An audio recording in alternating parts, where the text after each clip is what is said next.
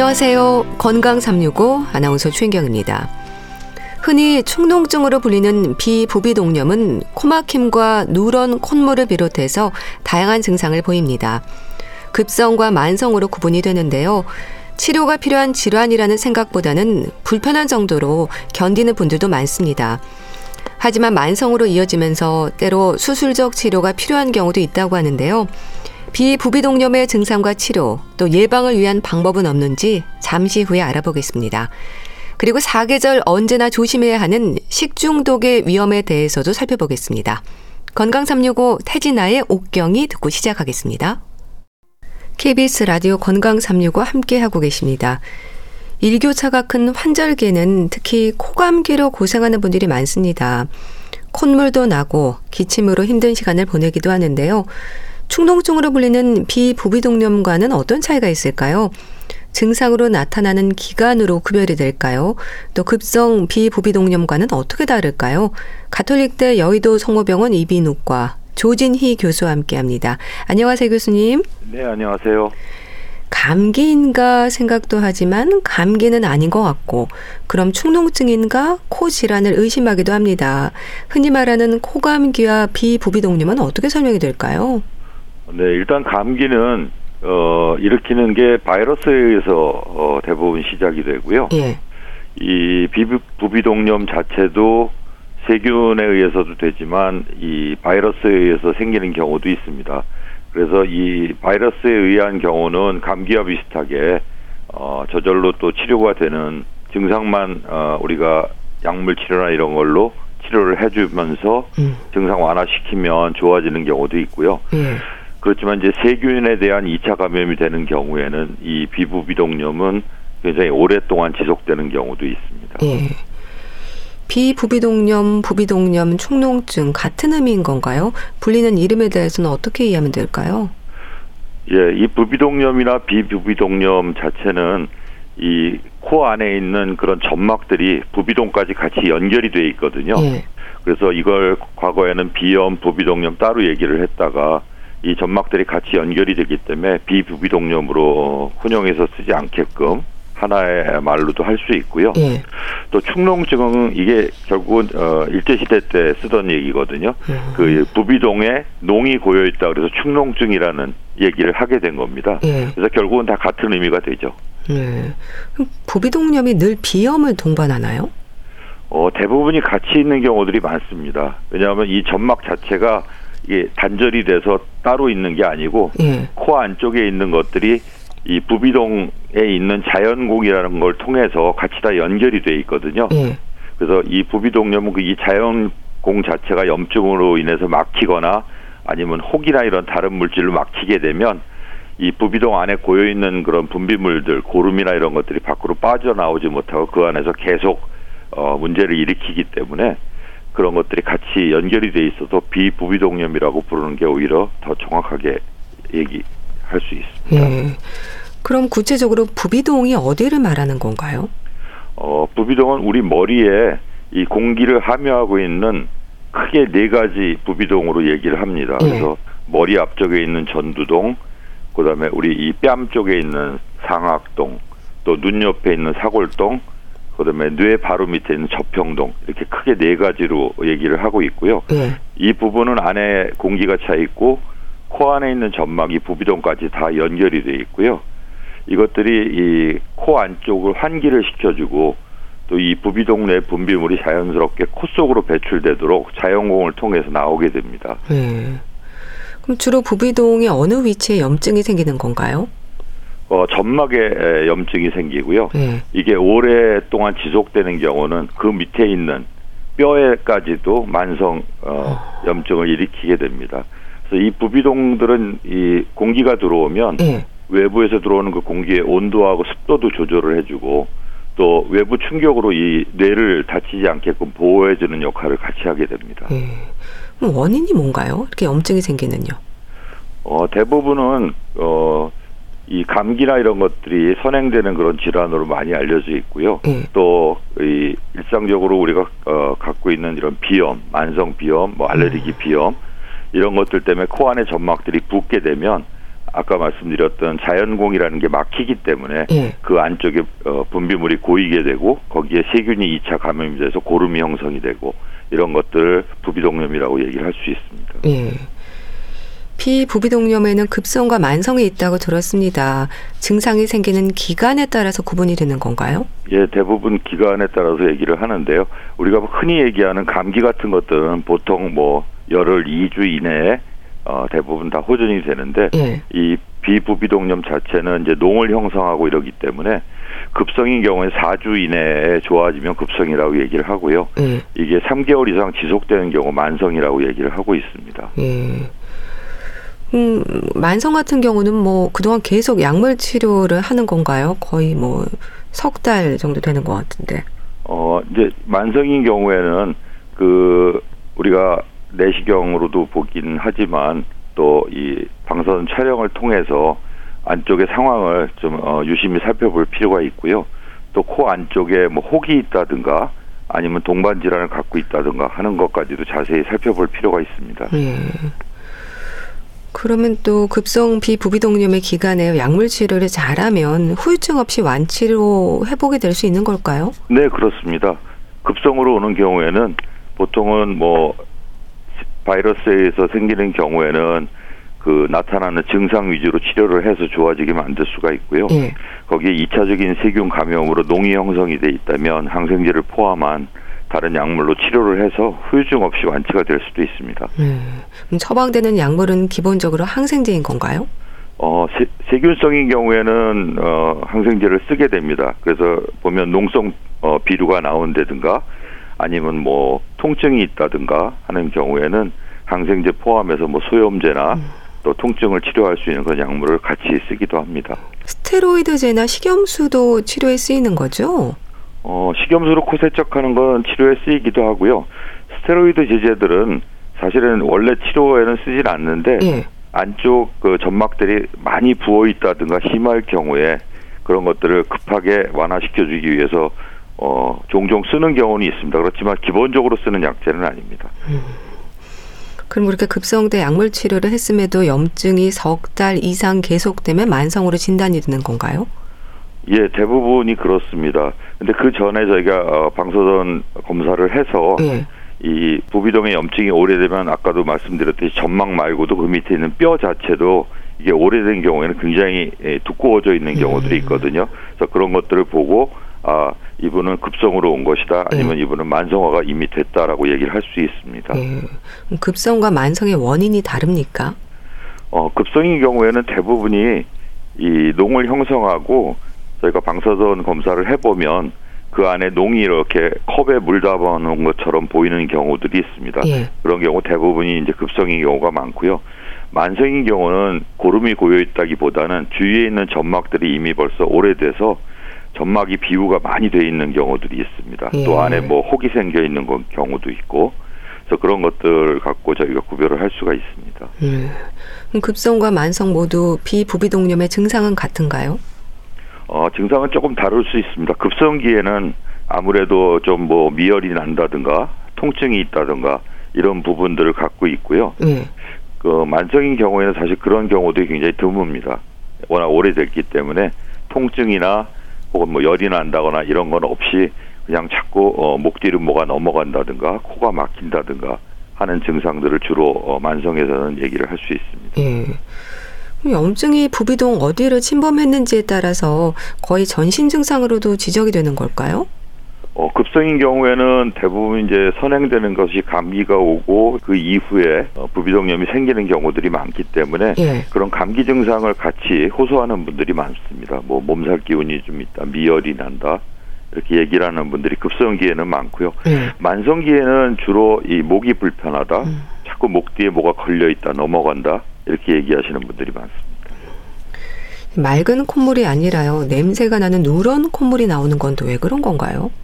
대부분은 이제 바이러스에 의해서 감염된 경우 맑은 콧물이 나고 비염이 있는 경우 맑은 콧물이 많이 나는데 예. 거기에 이차적으로 세균 감염이 되는 경우에는 그렇게 에, 누렇게 냄새가 나고 고름식으로 어, 안에서 분비물이 나오게 됩니다. 예. 그러니까 급성을 지나서 만성으로 진행이 되면 급성 비부비동염 때와 같은 여러 증상들이 아니라 코막힘, 누런 콧물, 뭐 후각 장애, 기침과 같은 코에 생기는 증상들만 남는 거네요. 예, 그렇습니다. 음. 만성으로 진행이 되면서 그런 불편한 증상들이 계속이 되면 일상의 불편이 클 텐데요.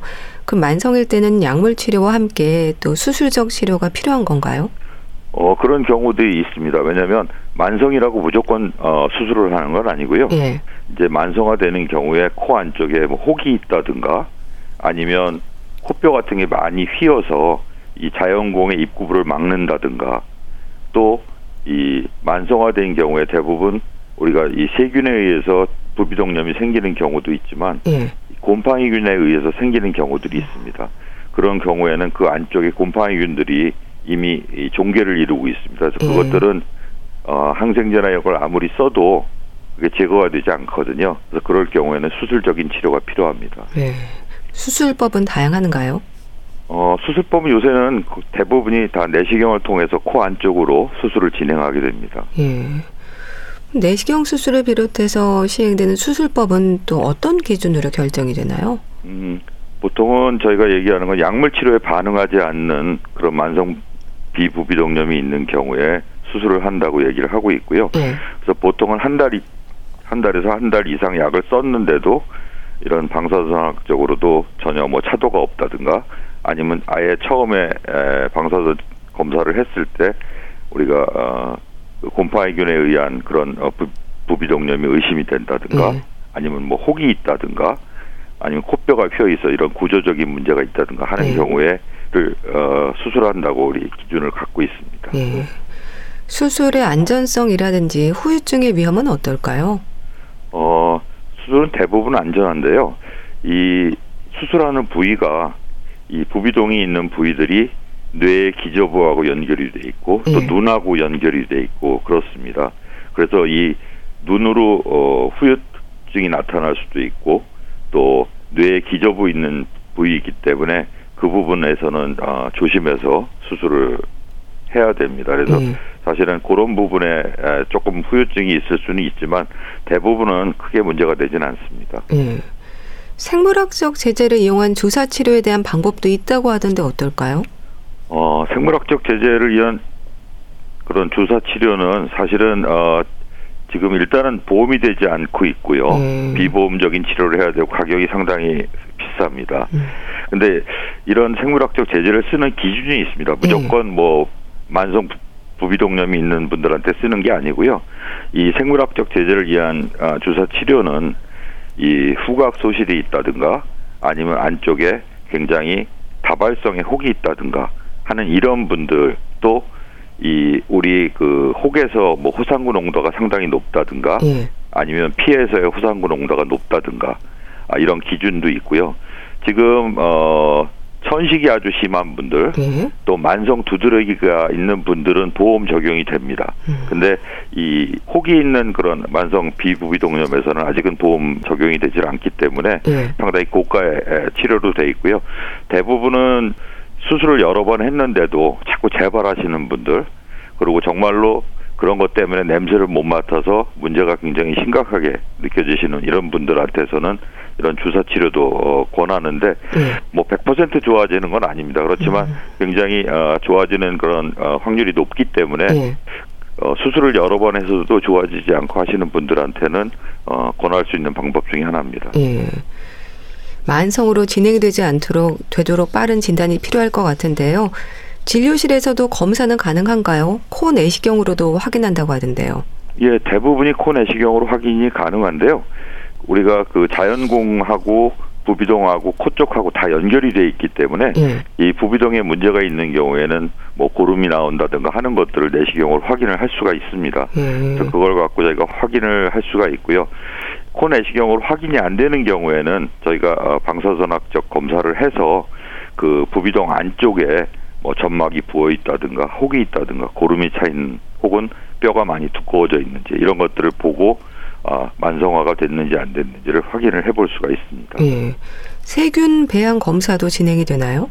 네, 물론 세균 배양 검사도 하기는 하는데 예. 아, 지금은 사실은 이제 1차 병원, 2차 병원, 3차 병원으로 나눠서 있어서 이미 에, 기존 치료를 항생제 치료를 받고 오신 분들한테 사실은 세균 배양 검사를 해도 잘 나, 타나지 않는 경우들이 많습니다. 음. 근데 원칙적으로는 세균 배양 검사를 하고 거기에서 민감한 항생제를 쓰는 것을 추천드리고 있습니다. 네. 방사선 검사도 기본적으로 하는 거네요. 예, 기본적으로는 방사선 검사를 해야 됩니다. 음. 왜냐하면 저희가 코 안쪽에서 보는 거는 이제 흘러나오는 결과물을 볼 수가 있는데 예. 그 부비동 안쪽을 저희가 볼 수는 없거든요. 아. 그 안쪽을 보기 위해서는 방사선 검사가 필요합니다. 예. 그럼 이렇게 정확한 진단을 통해서 적절한 치료를 받은 후에도 재발 위험은 있는 건가요? 이걸 재발이라고 얘기해야 될지 모르겠지만 예. 일단은 뭐 급성인 경우에 약물 치료를 잘해서 완전히 그 부비동 안에도 깨끗해지고 없어질 수 있습니다. 그렇지만 나중에 다시 또 뭐 감기가 오고 2차적으로 세균 감염이 생길 수 있거든요. 그래서 정확히 보면 재발은 아니고 다시 병이 생기는 거죠. 이 관리나 예방법에 대해서도 잘 알고 실천해야 하지 않을까 싶은데요. 여기에 코 세척이 강조가 되던데요. 네, 코 세척은 우리가 이제 밖에 외출하고 돌아오면 세수하고 뭐 이, 이도 닦고 이런 걸 다 하지 않습니까? 예. 근데 코는 이 우리 안면이랑 비슷하게 외부 공기에 다 노출이 돼 있거든요. 근데 사실은 코 세척을 한다는 분들은 없지 않습니까? 예. 그래서 그런 어 생각을 가지고 코를 씻어내는 것도 하나의 방법이고요. 예. 또 하나는 이제 부비동염이 있는 분들은 그 자연공을 통해서 분비물들이 나오는데 이게 염증에 의한 분비 물 자체이기 때문에 굉장히 끈적끈적합니다. 음. 잘 안 나오고 목에 걸려 있고 이런 경우들이 많거든요. 그래서 그런 것들 때문에 아 목이 이상하다, 자꾸 기침이 나온다 하는 것도 그런 거하고 같이 연결이 됩니다. 그래서 그런 부분들을 코세척하면서 씻어내는 그런 것도 굉장히 도움이 될 수 있습니다. 예. 이거는 흔히 약국에서 구입할 수 있는 생리식염수로 세척하면 되는 건가요? 그러니까 보존제가 들어있지 않은 걸로 사야 하는 거죠? 예, 그게 제일 좋습니다. 왜냐하면 보존제 자체만 갖고도 그거에 대해서 알레르기 일으키시는 분들도 있고요. 예. 근데 이제 약국에서 그 생리식염수를 사실 1리터짜리를 산다고 해도 그 보통 한 번 쓸 때 저희가 양쪽을 하면 250, 250cc를 보통 쓰라고 음, 말씀드리거든요. 예. 그럼 그거 하나 사도 하루 정도면 거의 다 아, 없어집니다. 그러니까 뭐 그걸 박스로 사실 내면 굉장히 힘들고요. 요새는 간편하게 통에다가 소금이 나오는 게 있거든요. 네. 그래서 그거를 타면 생리식염수와 똑같은 0.9% NaCl을 만들 수 있는 그런 용기도 있고 그래서 그런 걸 구입해서 쓰시면 편안하게 쓰실 수가 있습니다. 예. 그럼 생수에 일반적인 소금을 섞어서 사용하는 건 괜찮을까요? 근데 그거는 저희가 권하지 않고 있는데요. 네. 왜냐하면 소금물의 농도에 의해서 우리 코 안에 있는 점막에 그 섬모들이 영향을 받을 수가 있습니다. 음. 그래서 보통은 저희가 3%까지는 가능하다고 얘기하고 있는데 3%가 넘었으면 이런 점액을 운반해주는 섬모 운동 자체가 마비가 돼서 움직이질 않거든요. 예. 또이 농도가 높아지면 코가 굉장히 아플 수가 있습니다. 음. 그래서 대부분 옛날 분들은 본인들이 집에서 그냥 깨끗한 물에다가 소금을 써서 쓰시는 분들도 많은데 네. 그 농도에 의해서 코가 나빠질 수가 있기 때문에 지금은 그렇게 권하지 않고요. 네. 그래서 식염수를 쓰시던가 아니면 그걸 만들 수 있는 소금을 구입해서 그걸로 이렇게 세척을 하시면 훨씬 도움이 된다고 얘기하고 있습니다. 예. 코 세척은 자주 할수록 좋은 건가요? 하루에 세척 횟수가 있는 건가요? 어, 저희 같은 경우에는 아침 저녁으로 하시라고 얘기를 음. 하고 있거든요. 그래서 아침에 일어나서 뭐 세수할 때 이제 한번 하시고 외출했다 돌아오면 저녁에 한번 하시는 정도를 저희는 권하고 있습니다. 예. 비부비동염 환자들이요 알레르기 비염을 동반하는 경우도 많습니까? 봄철에 특히 힘들어하는 분들이 많던데요. 예, 알레르기 비염이 있는 분들이 이런 비부비동염에 걸릴 수 있는 확률이 높은데요. 그 이유는 이 알레르기 비염이 있으면 안에 있는 점막이 많이 붓게 됩니다. 예. 그래서 그런 것들이 자연공도 막고 또 전체가 부어 있으니까 코가 막히는 현상도 있고 그런 것들이 비염 때문에 부비동염으로 연결이 되기도 하고 비염 때문에 중이염으로 연결이 될 수도 있거든요. 그래서 같이 다 연결이 되는 질환이고 어떤 거 하나를 따로 어, 떨어져서 얘기하는 것보다는 예. 다 연관이 될 수 있는 그런 질환입니다. 예. 비부비동염 환자들이 좀 일상에서 신경 써서 지켜야 하는 부분들이 있다면 짚어주세요. 일단은 코 세척을 하시기를 권하고 싶고요. 예. 우리가 외출하고 들어왔을 때 얼굴을 씻는 것처럼 코도 이렇게 세척을 해주면 요새 또 더군다나 황사, 뭐 모래바람, 또 안 좋은 이런 것들이 많은데 예. 그런 것들을 좀 깨끗하게 해주는 것도 굉장히 도움이 되고 감기에 걸리시지 않게끔 과거에는 지금 마스크를 많이 쓰고 다니셨는데 요새 그 마스크에 대한 그런 것들이 규제가 많이 없어지면서 사실은 많이 또 노출이 더 돼 있고 예. 또 요새 같이 이 일교차가 심한 경우에는 감기에 더 걸리기가 쉽고 집단 활동하는 경우에 또 훨씬 더 감기가 퍼지기가 쉽거든요. 그런 것들을 좀 조심하시는 게 좋을 것 같습니다. 네, 말씀 잘 들었습니다. 가톨릭대 여의도 성모병원 이비인후과 조진희 교수와 함께 했는데요. 감사합니다. 네, 감사합니다. KBS 라디오 건강 365 함께하고 계신데요.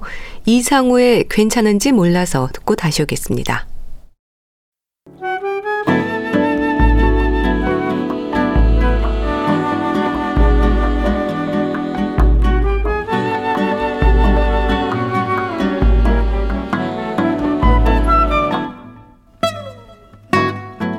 건강한 하루의 시작. KBS 라디오 건강 365. 최윤경 아나운서의 진행입니다. KBS 라디오 건강 365 함께 하고 계십니다. 식중독의 위험은 사계절 언제나 발생할 수가 있습니다. 덥고 추울 때는 물론 일교차가 큰 봄철에도 음식 보관은 신경 써야 하는 부분인데요. 식중독의 위험, 대한의사협회 백현옥 부회장과 함께합니다. 안녕하세요. 네, 안녕하십니까. 식중독이라고 하면요, 일단 복통을 떠올립니다. 배가 아픈 증상이 지속이 되면서 당황하지 않나요? 당황스럽죠. 네. 상당히 아프고요. 꼬이고 뭐 뒤틀린다고도 표현하잖아요. 네. 근데 그것만이 아니라 따라오는 증상 또 있잖아요. 입으로는 토하고 네. 밑으로는 설사가 나오니까 상당히 당혹스러운 증상이죠. 네. 그러니까 결국은 뭐 음식을 섭취하면서 인체에 해가 되는 미생물이나 유독물질이 유입되면서 발생하는 증상을 나타내는데 증상 자체가 심하기 때문에 굉장히 괴롭습니다. 네. 근데 봄철의 특성상 아침 저녁으로는 선선하지만 한낮에는 기온이 오르잖아요. 이런 일교차가 식중독의 위험을 높이기도 하죠. 그렇죠. 어, 사실은 아주 더운 여름철 그러면 알아서 우리가 상당히 음식에 대해서 조심을 하잖아요. 예. 그런데 이렇게 봄철의 특성은 아침에 나갈 땐 사실 선선하니까 낮에 실제로 고온이 문제가 되는데도 예. 음식물을 취급하는데 경각심이 아무래도 떨어지죠. 그러니까 왜 우리 소풍 가거나 나들이 길에 가져간 음식물을 그냥 차 안에 둔대거나 방치했다가 별 생각 없이 먹게 되는 경우가 많기 때문에 실제로 식약처 조사에 의하면은 어 최근에는 4월에서 6월 사이에 봄 나들이철에 발생한 식중독 환자가 네. 한여름보다도 오히려 많다고 하니까요. 좀 신경을 써주셔야 할 것 같습니다. 예. 식중독은 주로 세균 감염인 거죠? 세균에 의한 것이 가장 흔한 게 되겠죠. 식중독 그러면 사실은 크게 원인이 미생물과 그리고 화학물질로 구별을 할 수가 있습니다. 예. 이 미생물에 의한 것도 세균이 가장 흔하지만은 바이러스성 식중독 역시 들어가고요. 그 다음에 식중독을 일으키는 화학물질에 동물성, 식물성, 진균성, 자연독 그리고 인공 화합물이 있는데 역시 가장 흔한 것은 세균성 식중독입니다. 음. 그 세균성 식중독에 있어서도요, 독소형, 감염형으로도 구분을 하던데, 이건 원인과 관련해서 설명이 되는 부분인가요? 그런 셈이죠. 음. 어, 세균이 크게 봐서 원인은 맞는데 예. 그 중에 독소형은 이미 음식물 내에서 세균이 실컷 증식해서 자기가 독소를 막 만들어내서 음식물을 오염시켜 놓은 상황입니다. 그렇기 때문에 이것은 바로 먹자마자 굉장히 짧은 잠복기를 거쳐서 증상을 유발하게 되지요. 예. 보통 1시간 정도에서부터 6시간 이내에 증상을 유발할 때가 많습니다. 그렇지만 감염형은 음식에 들어있는 세균을 섭취하고 몸 안에서 세균이 증식하면서 독소가 만들어지는 경우이기 때문에 예. 잠복기가 보통은 그래도 16시간 정도는 지난 다음에 나타날 때가 많고요. 어, 보통 적어도 한 8시간은 지나서 8시간에서 16시간 정도 걸린 후에 예. 증상이 유발할 때가 많습니다. 예. 뭐 식중독을 경험한 분들은 아시겠지만 복통, 구토, 설사 참 힘든 증상들이지 않습니까? 그렇죠. 아니 안 그래도 섭취한 음식물들이 이렇게 소화관에서 영양소로 분해되고 흡수가 돼야 되는데 네. 문제는 이 음식물에 독소나 세균이 들어와서 요거 때문에 이제 우리 몸이 당황하는 거죠. 그리고 일단 노력하는 거는 이걸 어떻게 해서든지 신속히 제거하려고 노력을 하는 겁니다. 네. 그래서 바로 상부로 내보내려고 하는 게 토하는 증상이고 네. 또 설사를 통해서는 체외로 빨리 배출시키려고 하는 건데 그러니까 나름 보호하려는 작용이긴 한데 당사자 환자는 엄청나게 힘들죠. 토하고 설사하고 네. 그렇습니다. 그러니까 소화기 증상으로 식중독이 생기는 건 그러니까 말씀하셨듯이 나름 우리 몸에서 독소나 세균과 열심히 싸우는 반응이지 않을까 싶은데 어떨까요? 맞습니다. 즉 세균이 장내에 흡수되지 않은 채로도 구토설사 복통을 일으킬 수 있지만 예. 요것들이 그냥 놔뒀을 경우에 장벽을 뚫고 혈류를 타게 돼 버리면 이것들이 전신 염증 반응을 유발해서 아주 심한 열을 발열도 생길 수 있고요. 이럴 때 또 몸에 뭐 면역력이 작동하면서 오히려 열이 더 심할 수가 있습니다. 네. 네, 역설적으로는요. 만약에 몸의 면역력이 전혀 작동하지 않는다면 사실은 이런 증상들이 별로 나타나지 않을 수 있습니다. 음. 그게 건강에 좋은 거는 사실은 아니겠죠. 예. 그럼 독소가 소화기 어디 위치하느냐에 따라서 증상도 달라지는 걸까요? 구토는 위쪽 소화관, 뭐 설사는 아래쪽인 건가요? 아이고 정확하십니다. 네. 그러니까 왜 방금 말씀했듯이 음식물에 섞인 독소나 세균을 인지하게 되면은 신속히 제거하려고 그러는데 당연히 소화관의 위쪽에 있으면 구토를 통해서 내보내는 거고 아래쪽에 있을 때는 설사를 통해서 체외로 배출시키는 노력을 하는 겁니다. 예. 근데 또 열이 나기도 하고요. 경련이 일기도 하고 때로 의식을 잃는 경우도 있지 않나요? 만약에 미생물의 독소에 의해서 식중독이 발생했을 경우에는요, 그 소화관에서 흡수되지 않고 구토 같은 소화기 증상만 일으키는 경우가 물론 많지만은 예.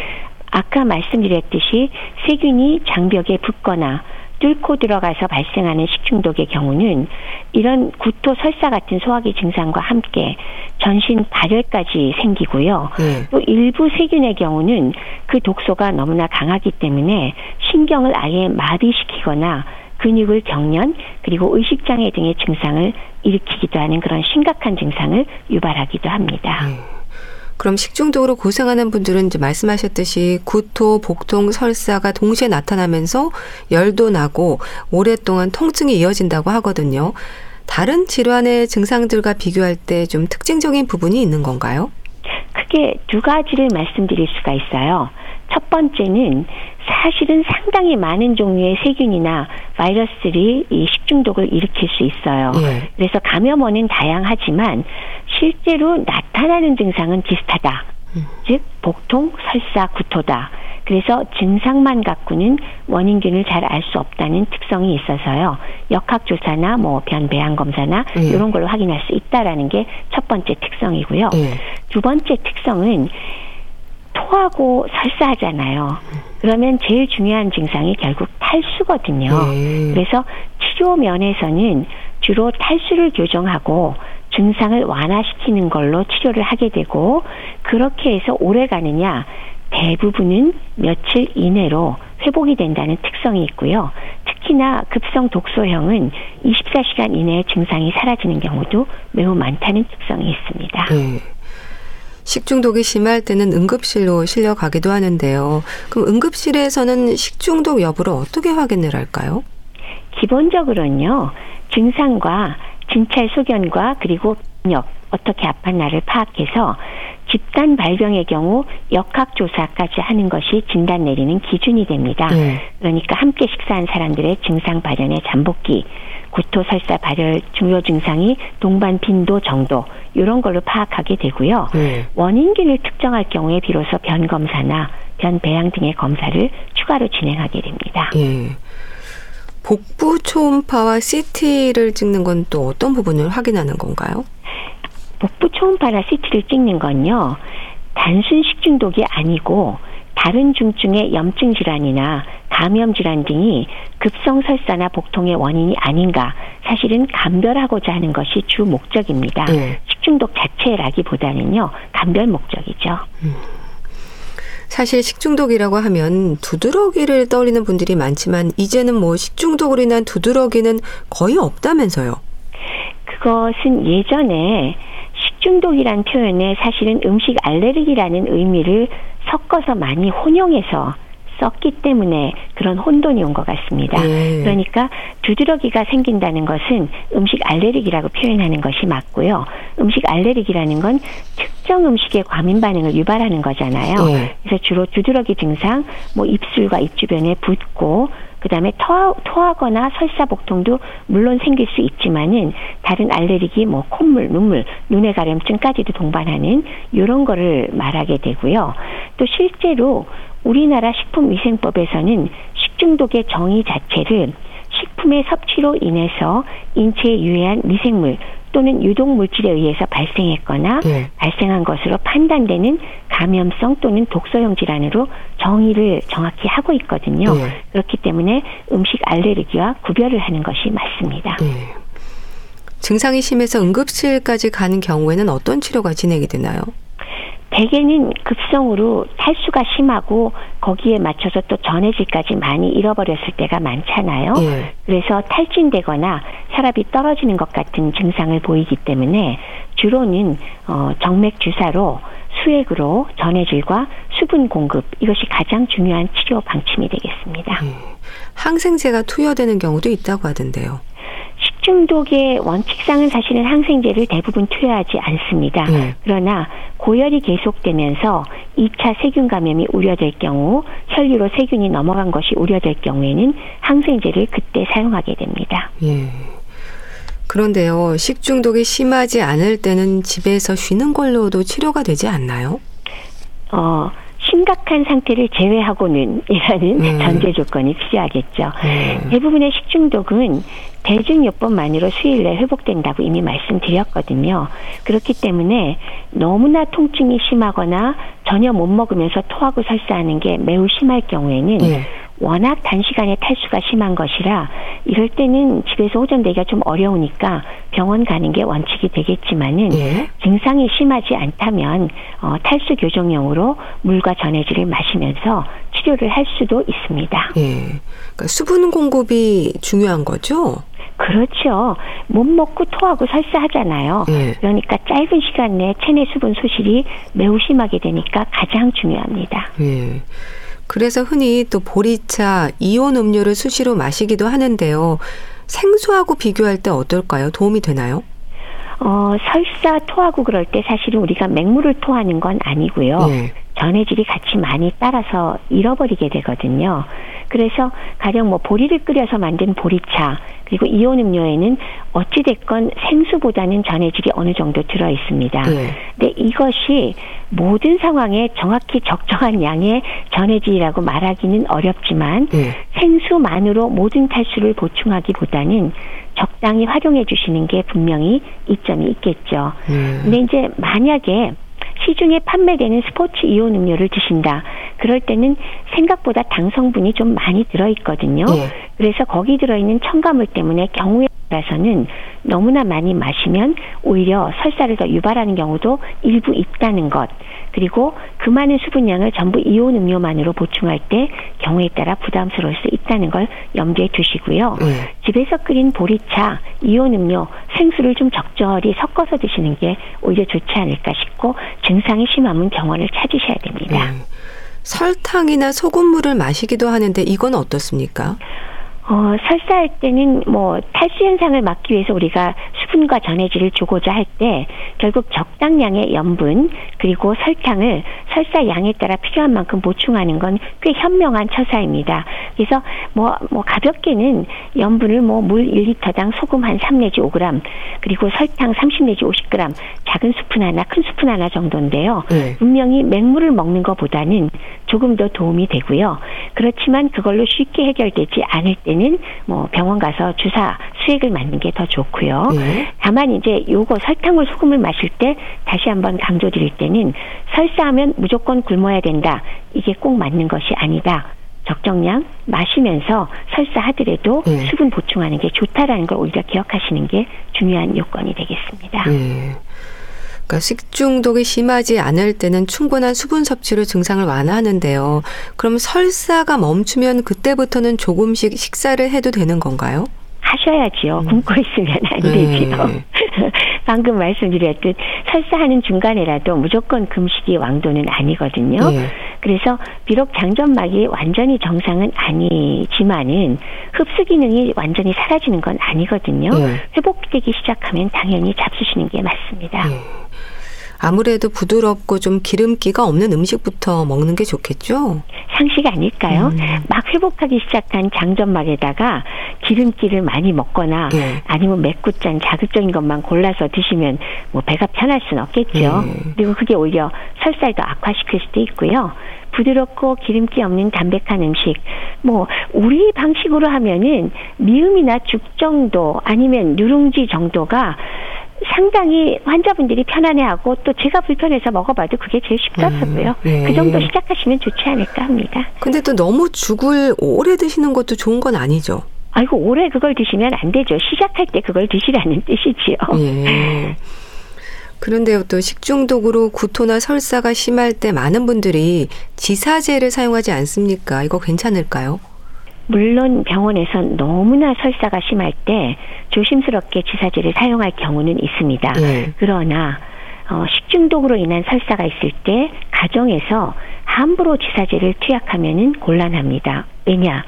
지사제를 투약하면 결국 이거는 장 운동성을 막아서 장내에 있는 세균이나 독소나 액체들이 빠져나가지 못하고 장내에 머물러 있게 만들거든요. 예. 그렇기 때문에 사실은 거꾸로 증상이 더욱 악화되고 말씀드렸듯이 오히려 장점막을 추가해서 혈액이나 이쪽으로 들어가게 돼서 전신 증상을 유발시키거나 회복이 지연되는 결과를 가져올 수 있기 때문입니다. 네. 그래서 집에서는 절대로 함부로 지사제를 사용하지 않는 것이 상당히 중요합니다. 네. 일반적으로는 식중독이 치료되는 기간이 뭐 2, 3일 정도면 회복할까요? 어, 독소형의 경우는 뭐 24시간만 지나도 이미 회복되기 시작하고요. 뭐 길게 잡아도 보통은 뭐 일주일 이내는 다 회복된다고 보시는 게 맞고요. 예. 일반적으로 2, 3일 정도는 뭐 적절한 것 같습니다. 예. 뭐 예방법이라고 한다면 물론 위생에 대한 지적이 가장 크겠죠. 그렇죠. 아무래도 식중독을 예방하기 위해서 제일 중요한 건 뭐죠? 음식이 부패되지 않도록 위생적으로 처음에 관리하는 것도 중요하고 네. 고온에다 놔두어서 거기서 세균이 증식되지 않도록 하는 것도 중요하고 또 어쩌다가 먹다가 남은 음식이 있을 때 해충이 닿도록 하는 걸 피하도록 하는 거 이런 게 가장 중요하겠죠. 네. 두 번째는 일단 조금이라도 상한 게 의심되는 음식은 먹으면 안 되겠죠. 그리고 독성 물질에 의해서 생기는 경우가 있으니까 뭐, 뭐, 약품이 묻었거나 그런 채소류나 과일류 같은 건 잘 씻어서 먹는다. 이런 거 중요할 거고요. 또 하나는 음식이 닿는 도마라든지 네. 칼등 기구들을 청결하게 관리하여야 다른 데서 묻은 것들이 음식에 또 묻혀가지고 우리가 식중독균에 오염될 수 있는 것을 피할 수가 있겠죠. 네. 그리고 또 하나는 여름이나 더운 날씨로 갈수록 나름식, 회나 육회 같은 것들은 어, 조심해서 드시고 가급적이면 익혀 드시는 것이 훨씬 안전할 거고요. 그래서 식중독 예방 뭐 수칙 10가지 우리가 이런 얘기들을 하거든요. 예. 조금 지루하지만 그래도 한번 어 1번부터 10번까지 잠깐 잠깐 짚어보면은 예. 야채나 식육, 어패류 등 식재료를 신선한 것으로 구입한다. 두 번째는 조리 전후에 당연하지만 손을 잘 씻는다. 세 번째 어, 조리 도구 칼과 도마를 청결하게 유지한다. 네 번째는 남은 음식 식재료는 가급적 쓰지 않는다. 네. 다섯 번째는 냉장고에 보존한다고 무조건 안전하다는 생각은 버리고 조심해야 한다.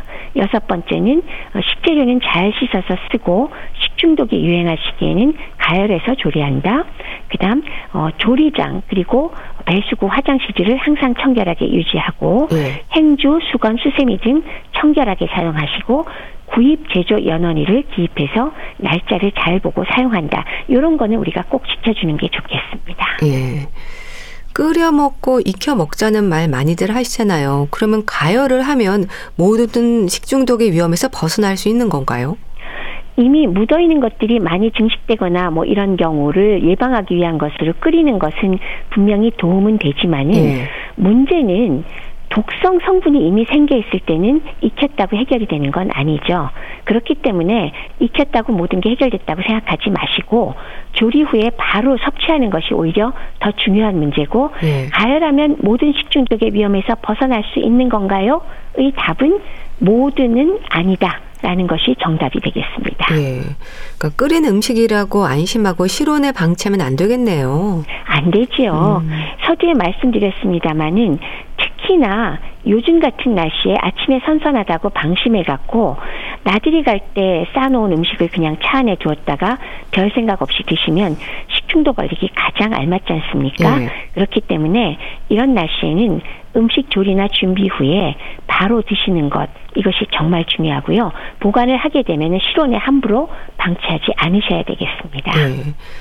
식중독 사고가 종종 일어나지 않습니까? 그런데 또 네. 같은 환경에서 식중독에 걸리는 사람도 있고 괜찮은 분들도 있잖아요. 그 차이는 뭘까요?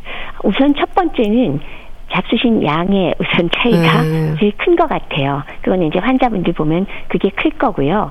그 다음 두 번째는 역시나 개인적인 면역력과 반응도의 차이가 있는 것 같습니다. 그래서 그런 면에서 똑같은 음식을 먹어도 증상은 사실 중증과 가벼운 경우에 차이는 있습니다만은 어찌됐건 그래도 식중독의 경우는 기본적으로 같은 음식을 드신 분이 거의 비슷한 시기에 비슷한 증상이 나온다는 역학 관계에 의해서 우리가 진단을 붙이기 때문에 예. 이런 날씨에 정말 조심하셔야 된다는 말을 오히려 강조해 드려야 되겠습니다. 예. 이 식중독에 유난히 약한 분들이 있습니다. 아무래도 구토를 하는데요. 구토를 자주 하는 것으로 인한 또 다른 위험은 없을까요?